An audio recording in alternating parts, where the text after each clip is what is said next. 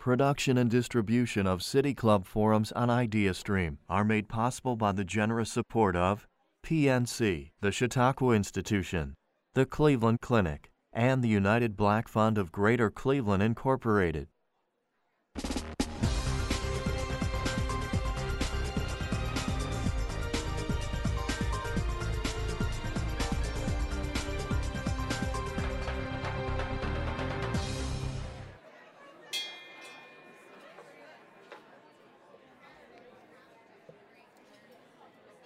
Afternoon, and welcome to the City Club of Cleveland. I'm Pat Pastore, Regional President of PNC Bank, and I'm honored to introduce today's forum a conversation on support services for students and families as part of the Say Yes Cleveland initiative. One year ago, Cleveland was selected as the fourth community chapter of Say Yes to Education a national nonprofit organization that works to help public school students graduate from high school, prepare for post secondary education, and provides tuition scholarships to make that education affordable. Since its launch, Say Yes to Cleveland has been hard at work. Members of the Cleveland Metropolitan School District's 2019 graduating class are attending college right now with the Say Yes Cleveland scholarships. In addition to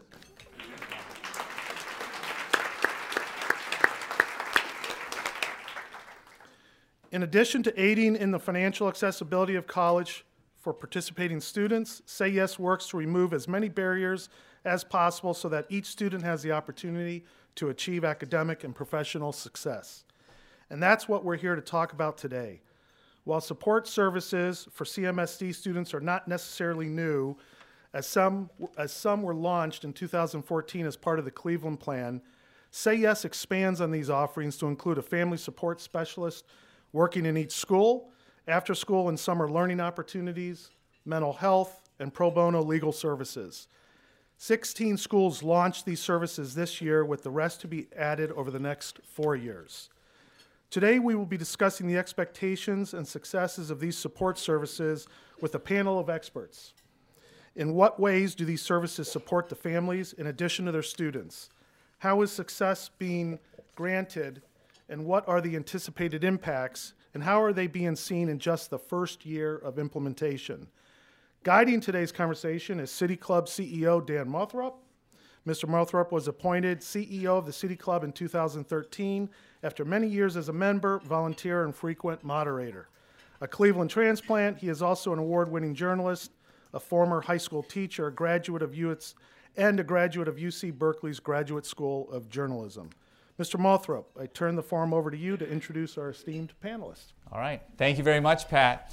Um, and thank you all so much for joining us. Um, I, where we are right now, this is, uh, as Pat mentioned, a year uh, to the day, I believe, since, um, since we, many of us and, uh, and many others in the community gathered at John Marshall High School to celebrate and to announce and celebrate and cheer and stomp and, um, and, and hoot and holler about uh, the, the fact that Say Yes was coming to Cleveland and that all of you and many others have made this possible. And there are three pillars of Say Yes there's, um, there's mentorship, there's the scholarships, and there's these support services. And what we're talking about today are the support services. So, uh, who we have here, Vic Young, uh, down at the end, Victor Young is the um, is he's the director of student support services for Say Yes to Cleveland, or Say Yes Cleveland, pardon me.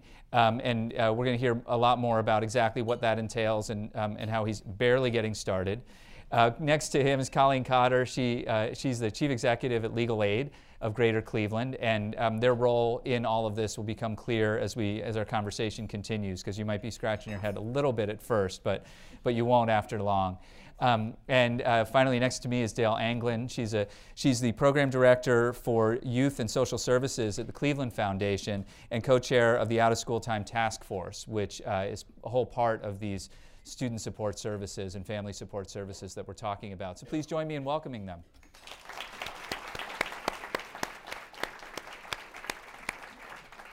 All right, Mr. Young, uh, start us off. Tell us exactly like what is happening now, and that is, and how is it different than what was happening a year ago? what a loaded question. So, yes. So the, the answer is a lot, and and I think the uh, thing to realize is that while Say Yes started was launched, at, I guess a year ago today, in Cleveland, the support services were just launched four months ago. And we are literally two weeks into rolling out uh, after school programs. So this truly is really sort of the early stages, but there is an awful lot going on. And before I, I sort of talk more about that, I actually wanted to acknowledge that the family support specialists, and they didn't know I was going to do this, are at these two tables, and I'd like you to stand up so people can see that you are real.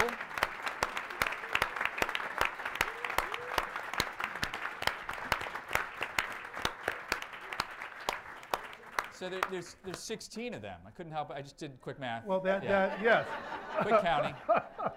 Very good. Yeah. well, yeah, one for each school at this mm-hmm. point in time. Yes, there are there are 16 because the the long-term plan is to actually roll this out, roll out support services in the schools, uh, actually in all of the Cleveland schools and um, uh, approved uh, partner charters over the next four years. So we- we're currently in 16, and next year will be look more like there'll be 42, uh, subsequent year about 30 until we get to uh, the entire district. But I think to, to, to really answer that question, it's important to, to put it in the context of what we're actually trying to do. So the, uh, when we talk about Say Yes Cleveland Family Support Services, um, what we're really talking about is the embedding of a capacity in each school, or this embedding school by school of a capacity to respond to family and student needs, um, to those kinds of things that seem to be impediments to students having successful journeys K 12 through school.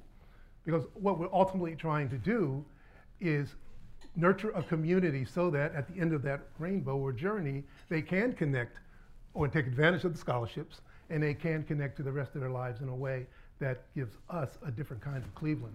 So we're embedding this capacity in these buildings or in these schools one by one. Victor Young, what are the uh, what are the needs that you're finding, Oh, well, or that your colleagues are finding? yes, well, there, they are, they are many. Um, I would like to say that uh, it, as part of the, and I will answer that question, but as part of the sort of say yes approach to this, um, what we go in with is a, a basket of sort of predefined sort of support objectives at least. So legal services are supports that we are connecting uh, families to families and, and students to uh, in the community. Uh, health services, particularly mental health services. Um, we are in the process right now of connecting to after school and out of school programming. Um, but the needs, and the needs go beyond that, uh, frankly, as well. And I think what the family support specialists have been learning are that uh, there, there are some of the impediments to school are as simple as you know students not having uh, coats or uniforms or proper clothing or even or even some hygiene pro- products and so forth and so on. So it's it's very important to understand that while we're building this capacity, it's really about responding to need on the ground, creating those relationships on the ground that allow families to feel comfortable to come in and share this level of need, and then making the connections primarily to resources that already exist in the community. And I think over time, um, you know, the demand side will grow, and we will have to attract more resources to that. That seems like a, an important point to underline that these are resources and, and programs that have already existed in the community. But the role of these family support specialists is connecting uh, to connect families and students directly to That's those right. services and get everybody kind of moving in the same Right. direction. Colleen Cotter, how has it changed the work of legal aid? Um, so as, as Victor said, we really rolled this out on October 1st of 2019, so very early in the process. And what we have done at Legal Aid is um, my colleague Danola Phillips, who's here um, sitting over there, is an attorney with us, and it's her job to connect with all of these wonderful people. Hopefully, all of you know Danola. Yes, good, good. Woo, well done um, to, to help them understand what it is that lawyers can do to remove barriers for families and their children with education. One of the central tenets of legal aid is our goal is to re- remove barriers to opportunity for people in poverty. And I think the power of say one of the powers of say yes, and we've heard so much about the scholarships, but the power of say yes is it says the responsibility of education for our children is not just on educators, it is on the community. And uh, we know that we need good, strong teachers in the classroom, but we always also need to make sure those kids get to the classroom and get to the classroom in a way where they're not under stress, where they can focus on what's going on in the classroom.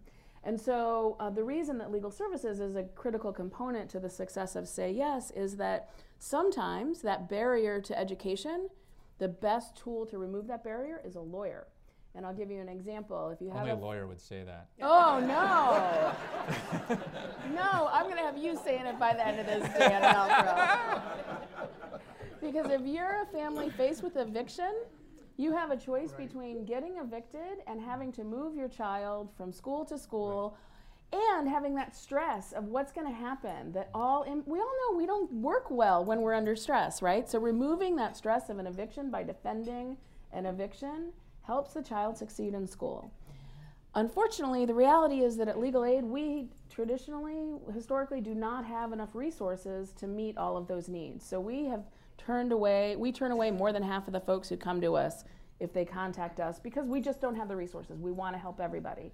But because of this community effort, we have made a pledge that we're going to be there for these families. And it's one of those things that my colleagues are probably like, she's jumping off the cliff. What are you doing? But we need to be part of this as a community. So we've made that commitment. The Bar Association is helping us recruit volunteers, but volunteers can't do it all. We need pro- trained professional staff to meet these needs, which are complex um, but totally solvable if you have the right professional. And that's one of the things I think is so valuable about Say Yes is all of these professionals, and I know Dale will talk about more. Right, but just to stay with legal aid for a 2nd mm-hmm. Colleen Cotter, the um, you have been preparing, your organization has been preparing for this for a few years, ramping up with a, a, a now public uh, campaign for legal aid. Mm-hmm. So you've expanded the resources already in some in some respects but there's right. going to be as we i mean with only 16 schools involved offering referrals to you right now and many more to come in the years ahead there's going to be a greater need.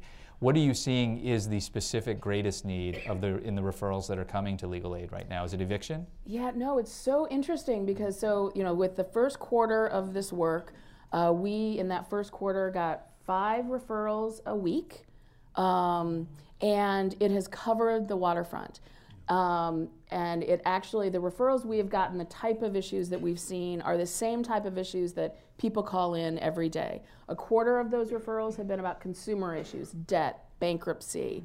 Um, a quarter have been about housing, both evictions and foreclosures. Um, 10% has been evic- uh, immigration cases. So, uh, and about 20% has been about income, barriers to employment um, for the most part. So it's really a wide swath, but you can see how each of those impacts the fa- you know if you don't have enough money in the household, if you don't have stable housing, if you don't have immigration status, all of those things impact on the ability of that child to get to school, stay in school, and benefit from school. Turning to after school time, after school, out of school time, yep. uh, which is after school and summer, Dale Anglin. Um, can you explain the work of the, uh, of the task force that you co chair? So first I want to thank the something like 75 people that were coming to the out of school time task force every few weeks um, for the past few months. It's an amazing crowd of providers, all types of stakeholders from our various government entities, all focused on figuring out how together to boost capacity to meet the needs of schools, of, of children in the after school space and in the summer space. And so those uh, services started literally two weeks ago. I think we've got five coordinating providers and about 30 um, individual providers in the different 16 school buildings, um, working out the kinks of kids knowing when to come, a range of types of programming, um, arts, STEM, tutoring, um, quite the range because there's a lot of kids and they have lots of different uh, things that they would like to do and we want to provide that to them. Um, and a lot of coordination um, with the rec centers, with the city, so that we can take advantage of all the things that, to be frankly, already exist in the city. Mm-hmm. But sometimes kids just can't get there. Transportation barriers, or language barriers, or parents not understanding that that's available to them. Um, a lot of communication issues that we're man- managing. Mm-hmm. Um, but everybody coming together to think through how to boost the types of qua- high quality opportunities mm-hmm. for young people in the after school and the summer space. Can you talk a little bit about, uh, from a from a research standpoint, why out of school time programming is so important? Yeah, so if you ask the crowd here what percentage of a student's time is spent in school, you probably don't know that it's just 20% of their time in a 24 hour day. 80% of a child's time is spent outside of school. For years, we left that outside of school time up to parents. And all of a sudden, over the last 10 years, a lot of research has been shown that what happens in that out of school time space directly affects the academics of a child. Um, and so all of a sudden, people are like, oh, we got to focus on the out of school time space. Um, some of us have been doing it for a long time. Um, but the bottom line is we're trying to figure out how to combine what happens in the out of school time space with what happens in the in school space so that we can help the child and the family do better. Um, and now there's a lot of a lot of research. Everybody can go online and look it up about why that's so important. And Say Yes, one of the reasons we wanted to bring Say Yes here is because they understood that. That's an integral part of the model is to combine that. And they have created a database where we will be able to track kids through both their out of school time work and their in school work um, so that we can see, for example, and this happens a lot, the kid came to the after school program but didn't come to school that day. Now, no one knows that and they don't talk. The point of that database is we can use that and we can talk and we can say, why is the kid like the after school program, but do they like school? Well, we might know that. Um, but we need to communicate that and be able to really say, okay, let's use the after school as a carrot, not a stick. Um, and Well, vice it could- versa. it could be. I mean, we may know quote know that because like school isn't as much fun as after school Right, programming, but it, there may also be some sort of behavioral thing going on or some Absolutely. Some sorts of issues. other The point is, it's one family. There's lots of people who know different things about the family. Could we combine that information together so that we can help that family and the child make it through in a successful way? This is a little bit in the weeds, but practically speaking, does that mean that all of the out of school time providers will be on the same database Yes. as the school district? It's a thing of beauty. if you've been in the out of school time space for a long time, you've been kind of on the outside looking in. Um, and so there's a lot of data sharing agreements that have been signed and will continue to be signed um, if you're participating. Um, and you have to share attendance data, you have to share behavior data. Only certain people get to see that data, let me be very clear. Not everybody gets to see that data. Um, only the family support specialists and a few other people. But at least there is somebody able to see all of it for a family to understand where things are missing, where there's gaps. We should be sending a kid here. It turns out the kid is having this issue where they're not involved in anything. We need to get them involved in something. Mhm. I have some other questions about that, but Vic, Yeah, go ahead. well, Victor Young. I actually wanted to sort of add to what Dale is talking about. She's referring to this, this massive database she's talking about is the, it's a proprietary database that was created by Say Yes National. And it actually does the things that she is referencing right now. It, it currently contains um, the- over 4,000 different programs across Cleveland. Uh, there are sort of 800 different organizations and agencies are in this database. But it also, I think equally importantly, does have perform, sort of ongoing records and, and data about each and every student in the 16 schools right now. Ultimately, it would be for, again, all of the schools that are part of the, the Say Yes universe, which will be all of the schools, uh, the eligible schools. Um, I, I think what's real important is that is one of the primary tools used by the family support specialists on a daily basis to really identify uh, needs. And the way it works is that that database is really, uh, it's created by uh, surveys that are given to parents, teachers, um, and also, uh, and it's, well, it's parent and teacher surveys and student surveys, correct. And but, but also there are algorithms that run in that database that actually highlight and identify possible areas that may need to be followed up on. Like, is there a, might there be a, a behavioral mental health challenge? Might there be a, a food insecurity or so forth and so on?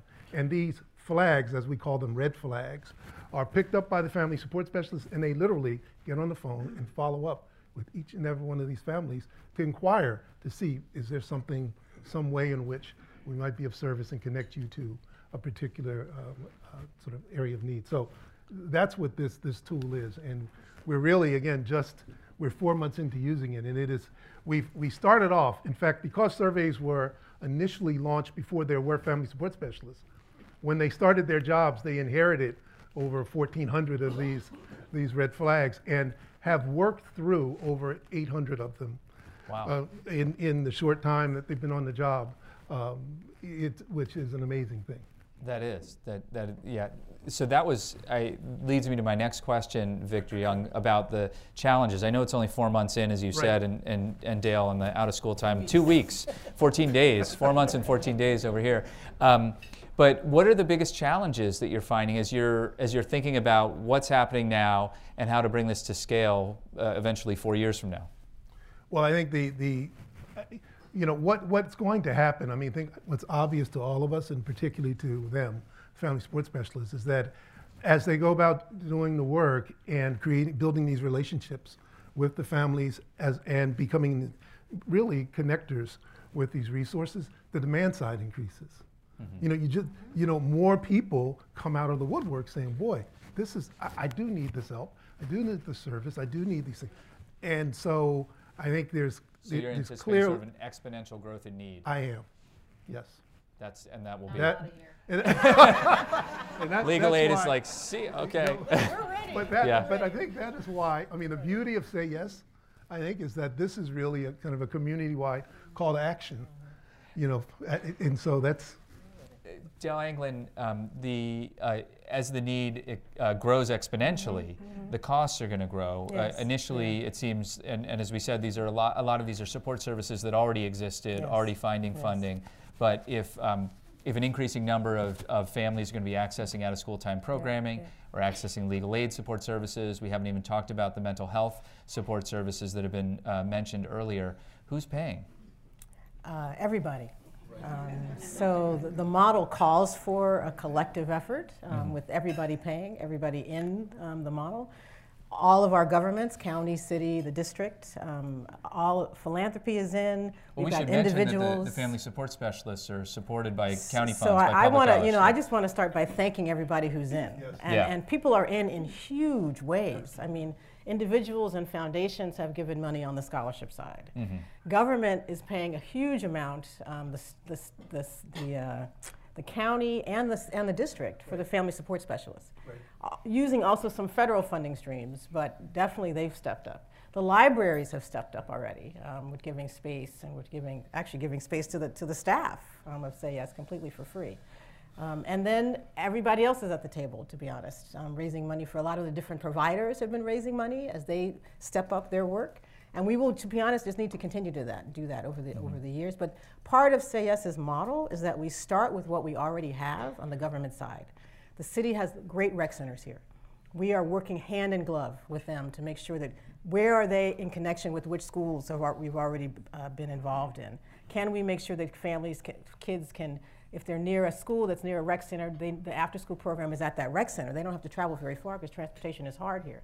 But we've not, to be honest, sat down and mapped all that out. Mm-hmm. And that's literally what we will be doing over the next year is a lot of mapping of how do families actually move. If you have a kid who's at a school on the west side, but they live on the east side, and they have to go back and pick up their sibling on the east side, they cannot stay at an after school program on the west side We've got to open up the buildings on the east side for them to come in. We want them in a quality program, but you got to find a way to work with them and their siblings. Those are barriers that, to be frank, as a community, we've not faced, we've not focused on. And with this and everybody at the table, we'll be able to focus on. I want to ask a question that I think Colleen and, and Dale and Victor, all three of you could speak to. Um, Eric Gordon, the CEO of the Cleveland Metro School District, is here in the room, and whenever I see him, I'm reminded of something he said at the State of the Schools two years ago regarding the number of homeless families, homeless students, and I think the number was around 3,000 students each year will experience homelessness at some point, many for a, a, an amount of time that you define as chronic homelessness.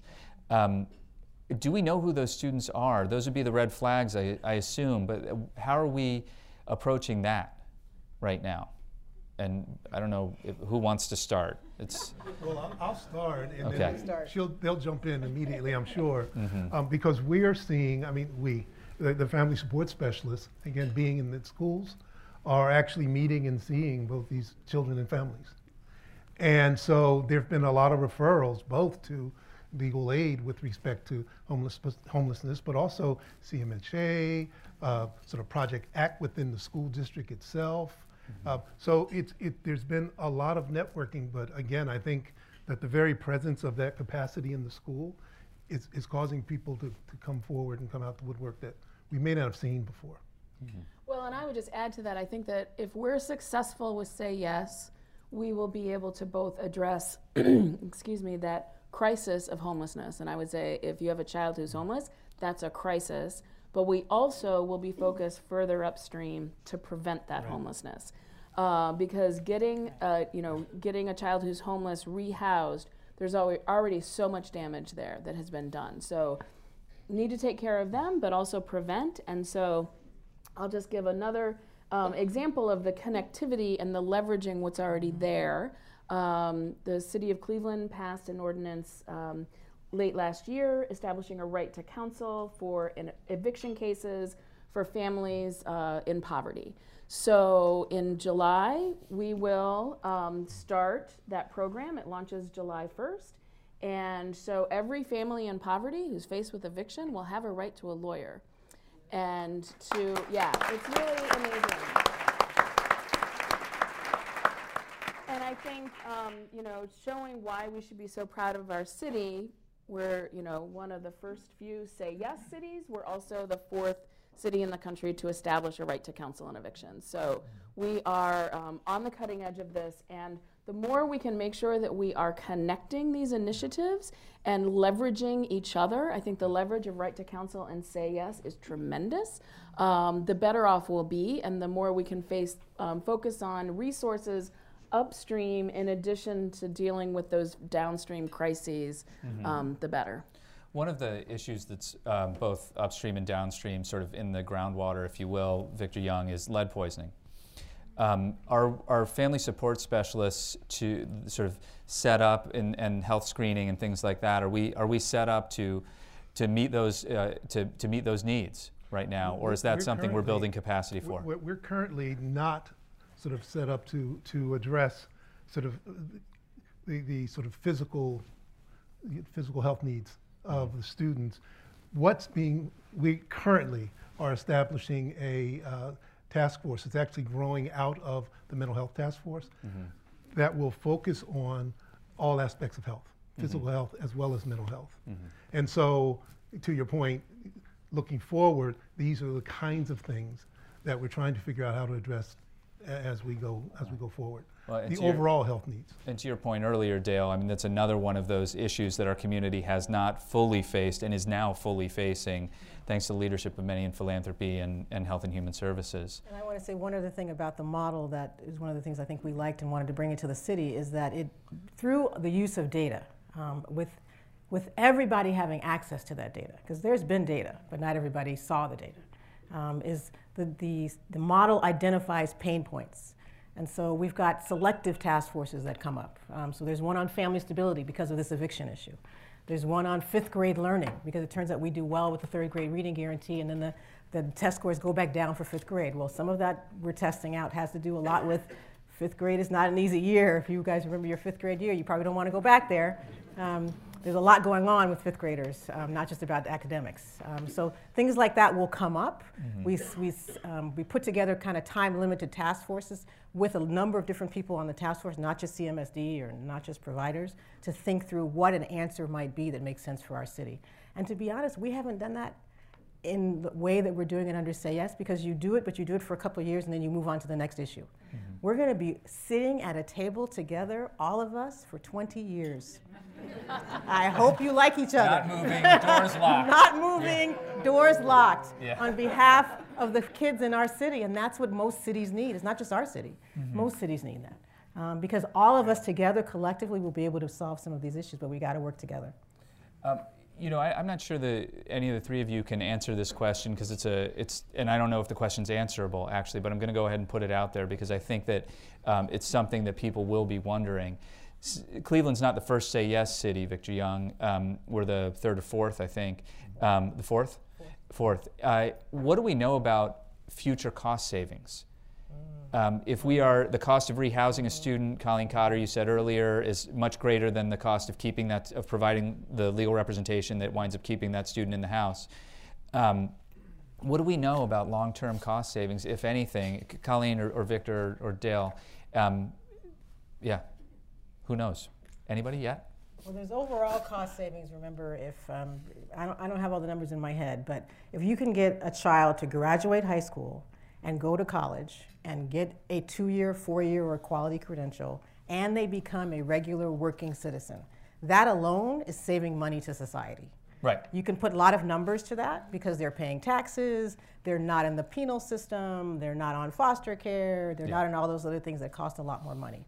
So that alone is how some of these promise programs, to be honest, realize their savings in their community by just counting that um, or whatever. And we will, we will get there. Um, we're just not. We're really early on. I was just wondering if Say Yes had done any specific analysis or, or if Legal Aid has done some specific analysis on that. Yeah, not in the big picture yet, but I'll give you one uh, data point that I think is pretty powerful. We commissioned a study that Case Western did and one about the downstream costs of evictions. And one of the data points that they found was that um, kids in households that are evicted have an absentee rate of 30%. They miss 30% of their school days, and chronic absenteeism is 10%. So, how in the world are these kids ever going to get to the point of those scholarships? Because I think that's one thing that we have to keep in mind. We as a community have raised, you know, $100 million for scholarships for CMSD kids. But the point of the support services is if kids don't graduate or they don't do, go through school and have the, the skills, the tools that they need to succeed in post secondary, those scholarships are meaningless. So, what is the point? We can feel good about that, and it's a great thing. It's a great thing. But we can't stop there. We have to provide the support services to make it real. Otherwise, it's just on paper. Okay. Let's welcome the audience into the conversation now. I'm Dan Moulthrop, Chief Executive of the City Club. Today we're par- participating in a forum on support services for students and families as part of the Say Yes Cleveland initiative. On our panel are Dale Anglin, Program Director for Youth and Social Services at the Cleveland Foundation and co-chair of the Out of School Time Task Force for Say Yes. Uh, Colleen Cotter is Executive Director for the Legal Aid Society of Greater Cleveland. And Victor Young is Director of Student and Family Services for Say Yes Cleveland. We're about to begin the audience Q&A and we welcome questions from everyone, City Club members, guests, students, and those of you joining us via our live stream or the radio broadcast on 90.3 WCPN. If you'd like to tweet a question, you can tweet it at the City Club and our team will work it into the program. And uh, holding our microphones today are Communications and Marketing Director, Marketing Manager Julia Wong, and our Director of Programming, Stephanie Jansky. May we have our first question, please? Hi, thank you guys for being here. Say Yes has, has brought the community together to talk more specifically about education and what we're doing for education. And my question is around the support services and how we're defining it. Because we've had wraparound services, we've, you know, we have trauma informed, all that kind of stuff. And I think with a lot of the organizations that are currently working in the school system, they're like, do we fall under support system, uh, you know, support services? What do we look like? To Colleen, to your point, because some are there helping to get kids to that graduation aspect. But I think it's, I don't know if it's a simple definition, but I'm not sure how we're defining support services. Well, I think it's a great question, and there's actually a task force right now working on that very thing. Um, the families, what I can't, anyway, one of the task forces, in in part to sort of really prioritize and and um, understand where should we put our energy. Um, I think we start say yes started with the focus on legal aid and mental health and out of school as three important components, but are adding additional pieces to that. But having a good framework, I think, is really important. Otherwise, it can just sort of collapse. So I don't know that Say Yes has a specific definition, but I shouldn't have answered because it's really your thing. Well, no, I, I, Go ahead, Victor. Victor Young. Uh, well, I was learning listening to her answer. I, you know, um, no, I, I think that I, I'm not sure that I understood the whole of your question, but when we talk about uh, support services, say yes support services, we're again we we go back to to the, the needs of children and families, and those those impediments to them having a success, to having a successful engagement in school. So whatever it seems to get in the way of that as the end goal are the kinds of su- support services that we want to connect our children and families with. Now, who's in that bucket and who's not in that bucket is going to be driven by need. You know, I don't. It, I, so I don't think, you know, it's not sort of the, uh, uh, beyond our starting point. It's sort of not this sort of predetermined, rigid, this is what support service is going to look like. Those are the services necessary, again, to help each and every one of those families successfully navigate schooling through high school. Um, so that's, that's how I define it. Hi, uh, it's great to hear how the collaboration and the long-term view has really gotten us this far so early on. I wanted to see if you could speak to how students, when they're in post-secondary, can access the support services. Ooh, good question. Um, so there's a group of people just working on and, and working with, the, with all the different colleges, especially the local colleges, um, who have stepped up to really think through once the student gets there, we got to get them there. Um, what do they need? So College Now is, is organizing all of these amazing mentors, the people who are doing that. Thank you, thank you, thank you, and we always need more. Um, the different colleges, Tri-C has a, a, new program that's being funded by the foundation and some others on supporting just the students who are at Tri-C with extra tutoring and extra mentoring and tracking. CSU actually has hired some extra staff to support the students there who've come through Say Yes, and I think we're trying to get that out to as many colleges as we can where the bulk of our students are. Um, in general, higher ed is woken up, I believe, to the fact that many of his students, not just the poor students, to be frank, need lots of additional social services in addition to academic support. The question is how do colleges do that because they're not usually set up to do that. We complain about high school counselors and there not being enough. You know, the ratio in high school is something like 400 uh, students to one counselor. In most higher ed settings, the ratio is 1,000 to 1. Right. And so, what do colleges do because they weren't set up to do that type of work? Most of the good colleges are figuring out they got to figure out how to do it. Um, and they need to track to make sure they're doing it to make because it helps them when the students graduate, right? I mean, it, and it, it hurts all of us when the students don't graduate and they graduate with debt. Um, so there's there's work happening on that side. Um, it's more up to the colleges to do it, but I would say the local colleges are definitely stepping up to the plate. Well, and, and, and to, to your question, um, I think Say Yes requires, to take advantage of the scholarship, Say Yes requires that each and every one of those graduate scholars who are post-secondary have a mentor right. and is in contact with that mentor throughout the engagement and duration of that, of that scholarship. And that's an active partnership between, with, between Say Yes and College Now that supports that. Okay. Hi, I'll skip my lawyer joke. I think Dan got it. Um, so stole my thunder. No, the um, uh, Victor, welcome, welcome. So it's great that you're here. My question is about uh, on the wraparound services. I know we've built a, a network map and a resource map.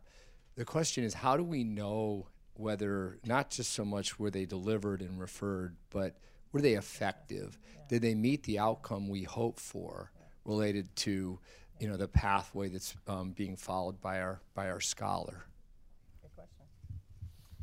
Well, from the legal aid perspective, we actually just had this conversation at a legal services task force um, last week, I think, um, and we've come up with a reporting system to make sure that we, that Say Yes has the data about what did we do and what did we achieve for those families. So we're very committed to making sure that we have that, um, that reporting in, in everything that we do, but especially in this program.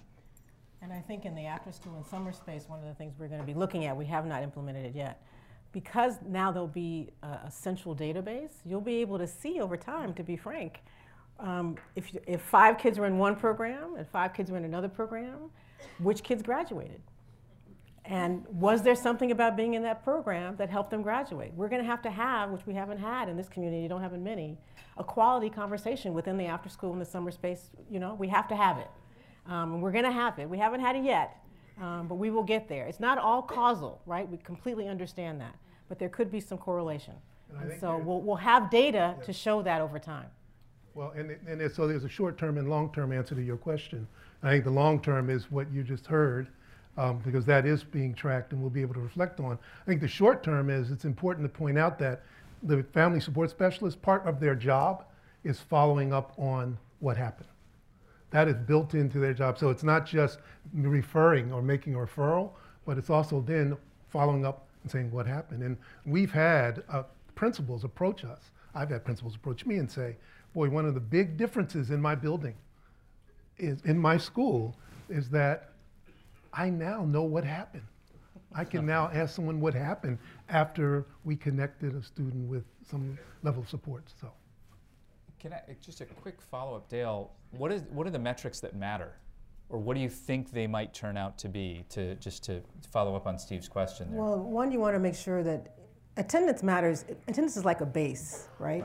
If kids aren't seats aren't in, uh, if kids aren't in their seats, either in the after school or in the in the so if there's some kids literally who really do want to just go to the after school program.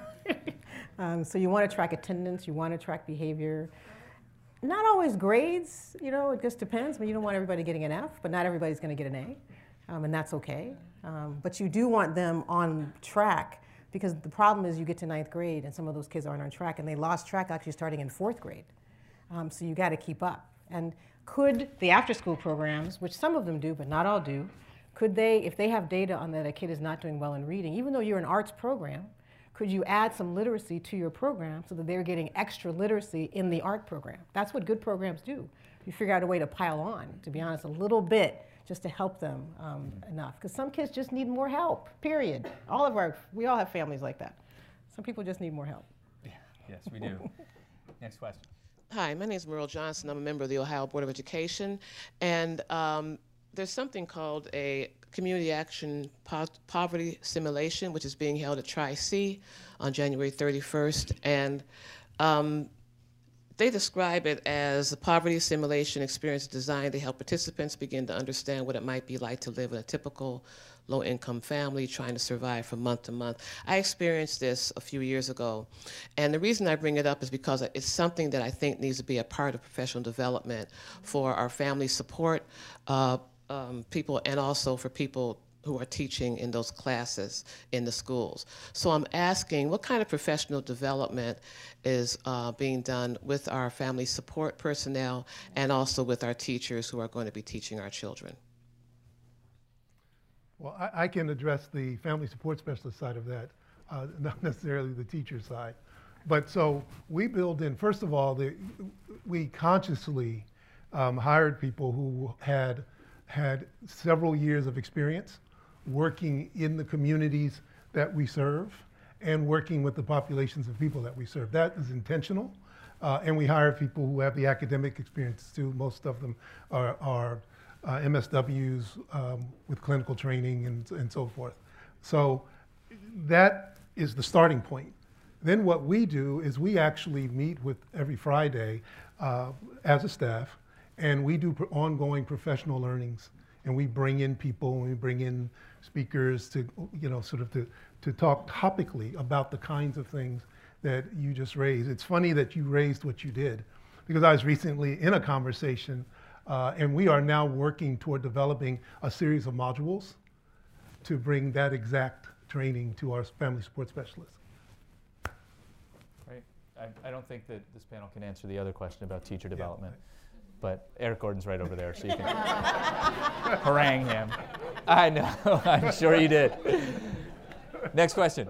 Just to follow up on what Colleen said about helping immigrants, what programs are in place uh, specifically aimed at immigrants, uh, particularly those who need help with English as a second language?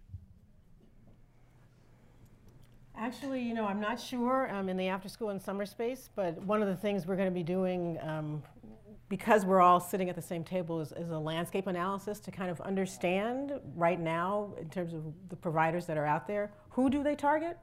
because what you know providers and we, I love all providers, but they will say you know my kids all did really well, but we still have issues in the schools, and so it might be that some of the kids who need support, the the most support, aren't in the right programs, and so how do we map where everybody is um, and get some sense? One of the things we'll be asking is are there programs that target that population, the immigrant, the ESL population? I actually don't know that today. Um, there are some programs that will say they do that, but it might be they only have two or three students, and we need somebody to have 20 students in their program. Um, Vic Young, are the are of the 16 first family support specialists, are any in a in a school that has a, a large immigrant or refugee population? Uh, yeah, yes. you, you, you, you, heard it. Okay. yes. Thank you. Okay, so we're learning. We're learning We are, then. we are learning a lot. That's, that's correct. And I would imagine, would it be safe to say that the needs represented there are both the same and different? Yes, it would. Okay, thank you very much for the question. Our next question? Hi, my name is Kate Volzer. I'm CEO of a company called Wisr, and we provide mentorship software to most of the universities that are in your partnership program for current college students that are trying to get jobs. So some of that's covered. Um, while you have a group, a group of highly motivated individuals in the room, I'm wondering if there are any organizations that um, Say Yes has not been able to uh, gain access to, or you know, connect. Are there connections we can make to help move this forward faster? Ooh, are you volunteering? That's what it sounded like. yeah, that sounded great. Make sure we get your card. Um, Well, from the legal aid perspective, I would say one of the things that we're looking for, and again, we're working with the Bar Association on this, is to encourage attorneys in private practice to volunteer. And one of the challenges is that um, the legal profession is highly specialized, and if you're a corporate attorney, the issues that are faced by a family in poverty in the city of Cleveland are in substantive areas about which you know very little, if anything. And so having um, it, so it, it, we have wonderful volunteers at Legal Aid, but if we to scale up, uh, we need even more. So getting folks to be willing to step out of their comfort zone and take on issues that are new to them with support from legal aid um, is an area of growth. It's not an area we haven't been able to get to because we have 3,000 um, volunteers, but we need more in order to meet this need. Very interesting. And, Uh, and just in ahead. general, the Say Yes model, uh, I hope everybody understands that. We're- You're going to hear this. You, you guys will be able to give this speech in another year. Because you're going to hear some of these things over and over again. Is there are multiple task forces. They are all open. And so as needs arise, some already exist, others will come into place. Um, they, we will, through the Diane's office, um, through the website, there will be lots of opportunity. We'll get the word out. Sometimes when things come up, when we have needs, we don't always know exactly what they are today. Um, but we hope when we put out that call that people will come running to help. Okay. Next question. Um, Do we have um, reports from the other three groups that have, say yes groups that have started before us as far as their successes, the reports on how they've been doing? Uh, yes, yes. They're, they're, they're so, th- so the Say Yes National Office commissioned ongoing evaluations of all of the all of the programs, and we've had access to all of that from the beginning. And so, example, in So- Syracuse and Buffalo, the numbers of young people going off to college has risen something like more than 10% in the time Yeah. that they've been doing it. Um, there's definitely way more ac- more um, slots after school and summer slots available to those kids than when they started Say Yes. So they measure things like that. Um, some of the schools, uh, they've got graduates actually in Syracuse and Buffalo now of colleges who've gone through Say Yes. Um, so there's, there's actually, the Say Yes National website has some of that data on their website, and you can go on. The, the other good thing about Say Yes, they try to be really transparent. So you'll learn the good, the bad, and the ugly. um,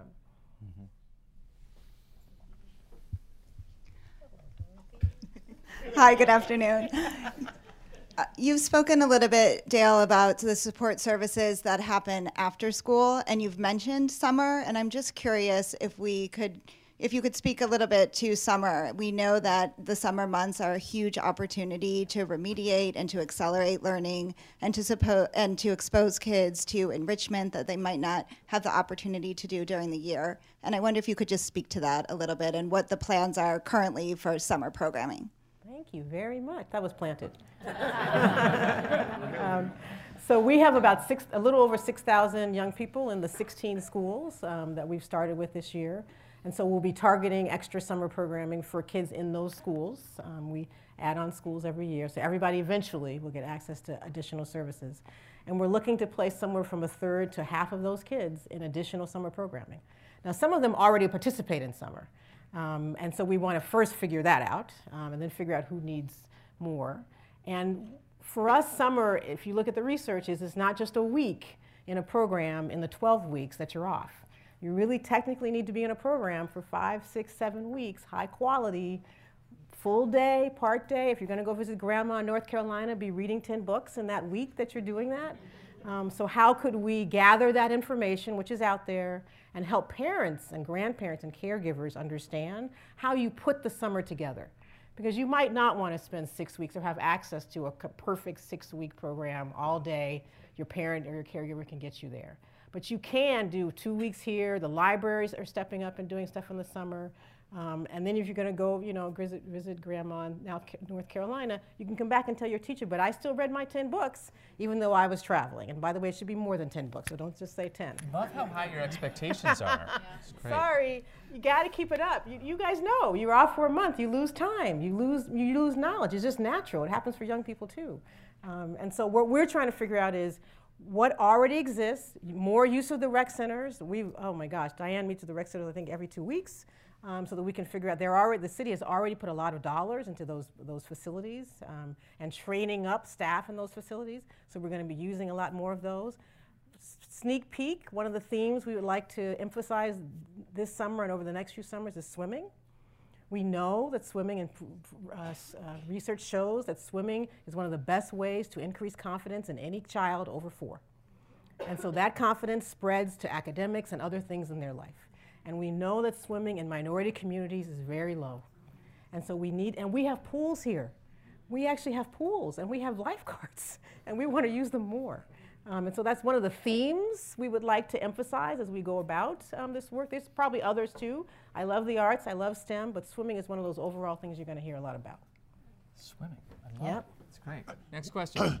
Wouldn't it make sense to have kids go to school all day long till provide supper for the kids, at school after school. I've heard of one char- charter school that's done that.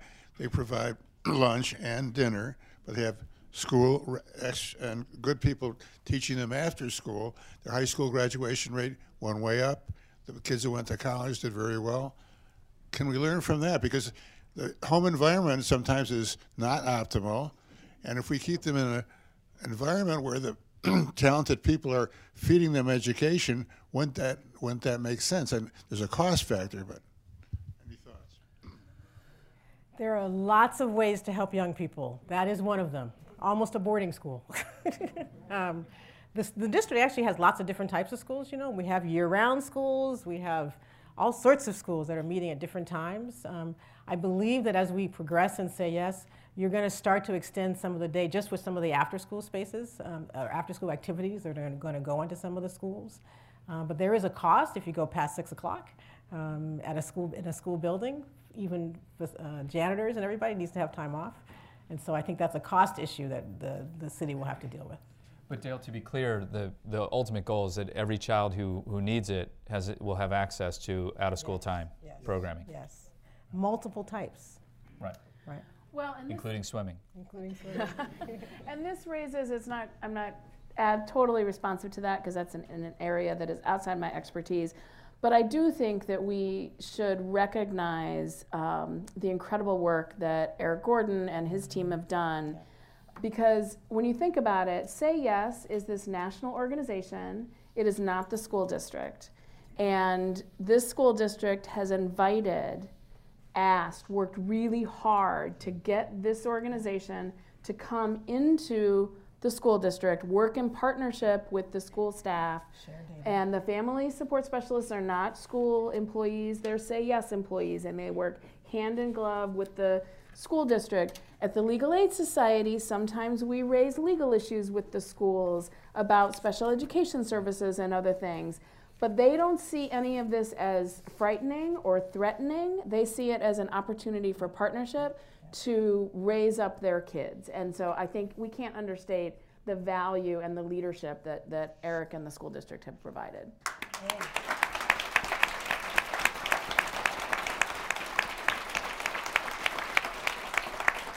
Think we have. Can I just add? That, okay. You know, one of the reasons Say Yes picked us, because remember they could have picked other cities, um, is because of the presence of an Eric Gordon who's been here for so long and, and led the district for so long, a county government that said yes, we will step up and help pay for some of the services that we know is needed. A mayor that said, yes, we're going to go all in even more with the rec centers and with their trauma informed care that they're doing. And so we had these pieces here that, to be frank, many other regions didn't have We just need to coordinate them better and work better and, together. And a history of cross-sector collaboration And a history of cross as well. And a city club that can get us all talking about this. and with that, we'll end our forum. Um, today we've been, uh, we've been enjoying and participating in forum on student support services and family and support services for families as part of the Say Yes Cleveland initiative. On our panel, we had Dale Anglin, who was the last to speak of the Cleveland Foundation. Next to her, Colleen Cotter of Legal Aid, and Victor Young, Director of Student and Family Services for Say Yes Cleveland. Our forum today is sponsored by PNC Bank. It's also part of our Education Innovation Series, sponsored by the Nordson Corporation Foundation, with additional support from the Char and Chuck Fowler Family Foundation. Our community partners today are College Now Greater Cleveland, where you can uh, sign up to become a mentor and participate in Say Yes that way, and also PRE4CLE, which is preparing young people to start into to join Say Yes and eventually go to college later. Lastly, we welcome guests at tables hosted by Bank of America, the Cleveland Foundation, the Cleveland Transformation Alliance, Friends of Paul Clark, the Positive Education Program, and Say Yes Cleveland. Those Say Yes Cleveland uh, tables are populated by the family support specialists who deserve another round of applause.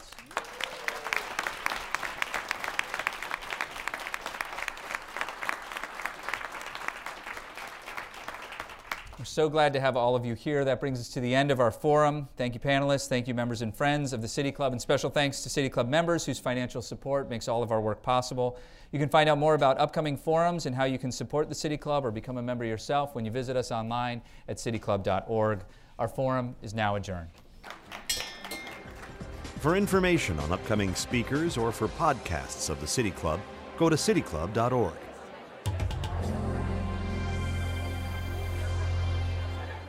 Production and distribution of City Club forums on IdeaStream are made possible by the generous support of PNC, the Chautauqua Institution, the Cleveland Clinic, and the United Black Fund of Greater Cleveland Incorporated.